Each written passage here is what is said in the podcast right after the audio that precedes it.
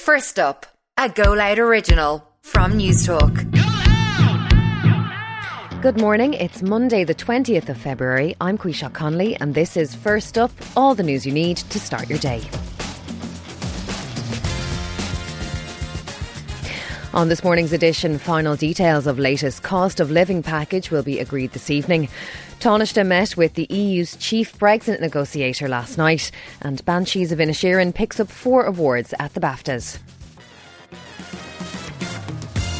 First up, final details of the latest cost of living package will be agreed by senior government ministers this evening. Details of the new measures to be announced tomorrow are expected to include the reversal of excise cuts on petrol and diesel, while the VAT for tourism and hospitality could rise from 9% to 13.5%. However, the Social Protection Minister, Heather Humphreys, has hinted there could be further one off social welfare payments.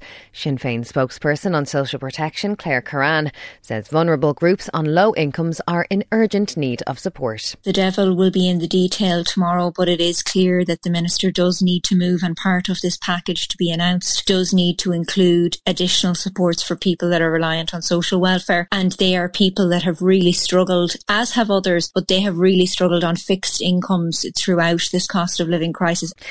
The Taoiseach met with the EU's chief Brexit negotiator last night. Amid speculation, a deal on the Northern Ireland Protocol could come within days. Micheál Martin also met with the British Prime Minister over the weekend, although Rishi Sunak says an agreement is by no means done. He'll have to win over Eurosceptics in his own Conservative Party, as well as the DUP, who are blocking the formation of a new Stormont Assembly in the north. People Before Profit is set to launch a bill today which calls for the eviction ban to be extended and strengthened. The existing ban is due to come to an end on the 31st of March. Over 11,500 people are currently homeless in Ireland, including over 3,000 children. Homelessness campaigner Father Peter McVerry wants the ban extended for the foreseeable future to ensure more people aren't forced onto the streets. The ban on evictions proved very effective in reducing homelessness we are asking that that ban, which is still in place until the end of March, would be continued for maybe a couple of years in order to address this question of homelessness. Now, there would be a couple of provisos. It would be a no fault ban. We're not supporting people who refuse to pay their rent or who are engaged in antisocial behaviour.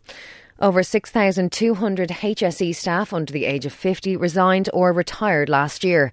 According to Freedom of Information figures, it's a 15% increase on 2021. Almost 2,200 people under the age of 30 quit the organisation last year. And Ireland is celebrating success at the BAFTAs. Kerry Condon and Barry Keoghan have won Best Supporting Actress and Actor awards at the event in London. The Banshees of Inisherin stars picked up the gongs at last night's ceremony, while the movie itself won Best British Film. It's British Irish filmmaker Martin McDonagh who scooped Best Original Screenplay. Says the win for the film came as a bit of a surprise. Thank you, BAFTA, for this uh, British uh, Film Award. I know every Irish person in the cast and crew were kind of going, Best What Award? But. And that is first up for this Monday, the 20th of February. I'm Quisha Conley. Please start your day with us again tomorrow. In the meantime, you can check out all the news you need on newstalk.com.